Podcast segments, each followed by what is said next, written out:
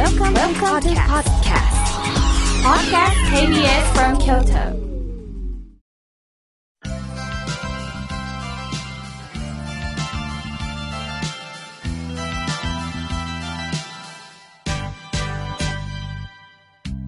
心が笑顔になるには栄養剤が必要です。あなたには心の健康の秘訣、栄養剤はありますか？このコーナーでは、心の栄養剤というキーワードをもとに、様々なジャンルの方々をゲストにお呼びし、ゲストの心の健康の秘訣を探っていくコーナーです。今週も先週に引き続き、この方にお話を伺います。株式会社竹城カンパニーのコーディネーター、下村智恵さんです。よろしくお願いいたします。はい、よろしくお願いいたします。え先週は、下村さんがコーディネーターを務めておられる株式会社竹城カンパニー。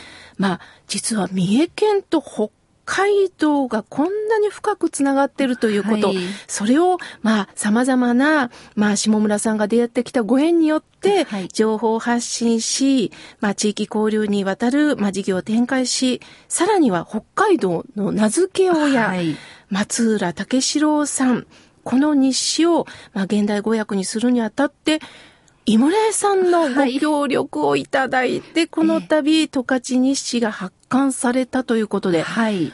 あの、これ全国の書店には売ってるんですか？いや、それが実はこれ非売品なんですね。ほう。えっと、全部で井村屋さんに4000冊作っていただきまして、はい、地元松阪市をはじめ、北海道の高橋晴美知事、はい、で、つい先日は帯広市の米沢市長にも、なんと浅田会長自ら出向いていただいて、手渡しをしていただきました。はあ。で、帯広、松坂の両方の市には、今の小学校5年生の児童の皆さんが手にしていただけるよう、全部で2900冊を寄贈していただいてるんです。わあ、そうですか。えー、で、贈呈には私も同行させていただきましたが、浅田会長がこう笑顔でね、贈呈をしてらっしゃる様子を拝見して、こう胸が熱くなりました。そうですか。はい。じゃあ、あの、学生の皆さんも、その姿見て、えー、僕たちは井村屋さんに就職したいっていう人がわんさか増えるでしょうね。もうすごく増えると思います。どうしよう。大変ですね。でしょうね。はい。いや、でもそういった、あの、素敵な、その、企業人というか大人を見ると、はい、また若手を育てるっていう意味ではね、そうですね大切なことですよね。はい当時本当にインターネットも何もない時代に、松浦武四郎さんっていうのは歩いて歩いて、えー、あの本当にこう一つ一つ、私たちに歴史とか文化とか、さまざまなものを残してくれたわけですからね、はい、これを無駄にするのはもったいないですよね。ね本当にそうです。はい。さて、このコーナーは、心の栄養剤なんですが、はい、えー、下村さんの心の栄養剤って何でしょうか、はい、そうですね。と、まずこう自分が書いた原稿がですね、全く私が知らない方が、まあ、世界のどこかで手にしていただいていると思う時があって、なんかその時にまあ仕事への気持ちが前向きになります。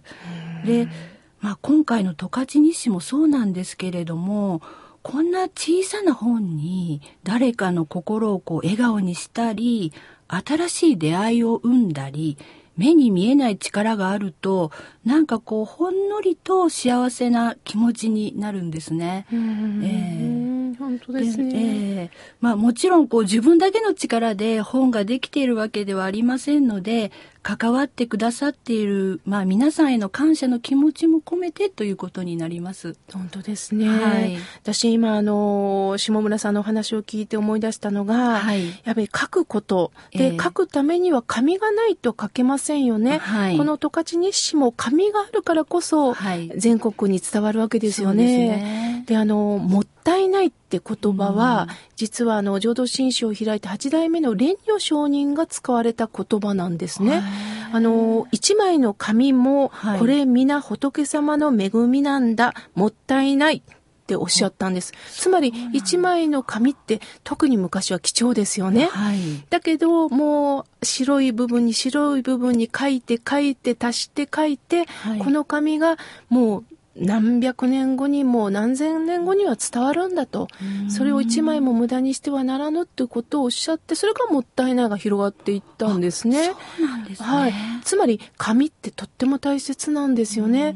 今おっしゃったみたいに、やはり自分が手掛けた作品がいろんな人に広がってると思ったら、はい、本当不思議ですよね。そうなんです。はい。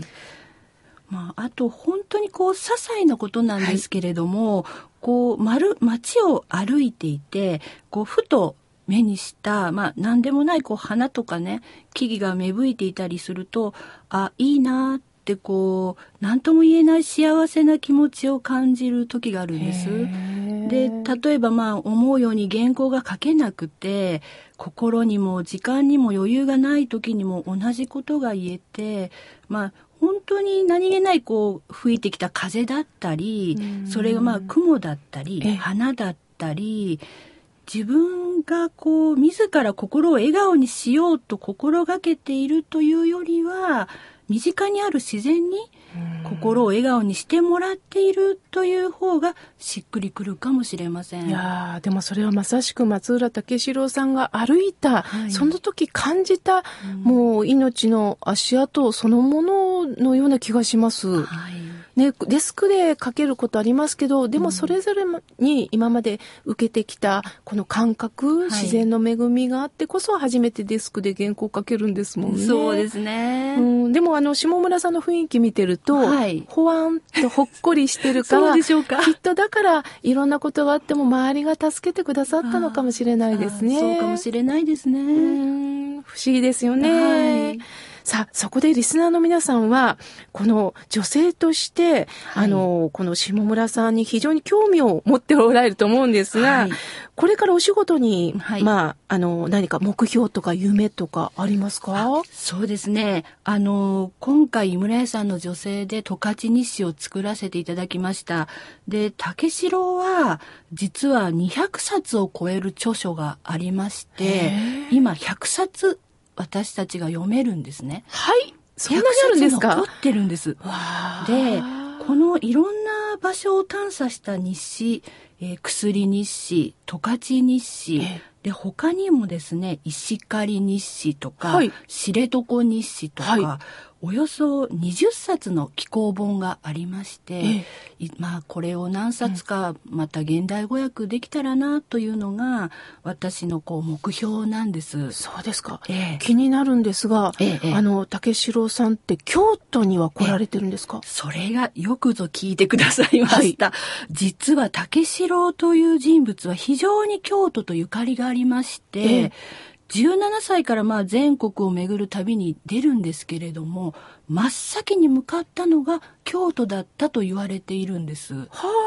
でまた竹城はですね、はい、菅原道真さんの信仰に非常に熱心で、はい、北の天満宮や、はい、菅原院天満宮神社などに、銅鏡やあの石の柱石柱ですね、を奉納しています。中でも北野天満宮の銅鏡は直径が1メートル、はい、重さが120キロもある、はい、非常に立派なものなんですね。で、さらに、竹城は晩年全国の知り合いに頼んで、各地のお寺や神社などから古い財を送ってもらって、これを組み合わせてたった1畳のスペースしかない書斎を東京の自宅に作るんです。はあ、一条敷というところなんですけれども。一条のために。そうなんです。で、それにはですね、京都の清水寺や、はい、平等院、はい、で、渡月橋の橋桁も、はい、実は使われていて、えー、京都ともこういったご縁があるんです。うまくその土地土地のまたいろんな風情を生かしておられるんですね。粋な方ですね、竹城さん。そうですか、はい、知らなかった。さあ、もう時間があっという間に来たんですけれども、はい、最後になりました。はい、あの、下村さんのプライベートっていうのは、どんな感じでお過ごしなんでしょうか？そうですね。あの、まあ、仕事が中心ではあるんですけれども、まあ、これから、こう、一人でゆっくり旅をしたり、うん。はい、あともう一日中本を読むとか、そういう時間が過ごせたらなと思ってます。そうですね、はい、ゆったりと自分も人生の旅をそうですね。楽しめたらいいですよね。はいいやー、まだまだお伺いしたかったんですけれども、なんか下村さんが様々なきっかけで、様々な経験をなさった中で、こうして井村屋さんにもつながって、はい、そのつながりがあったから、こうして番組にご登場いただいた出会いって不思議だなと思います。はい、井村屋さんもその出会いをね、はい、いつもあの大切にしてくださるんですね。はい、あの、松浦武四郎さん見習って私たちスタッフもこれから、あの、井村さん行くときには、極力歩いて、はい。行こうかなと思っております。はい。ありがとうございました、はい、ありがとうございました。本日のゲストは株式会社竹城カンパニーのコーディネーター、下村智恵さんでした。ありがとうございました。ありがとうございました。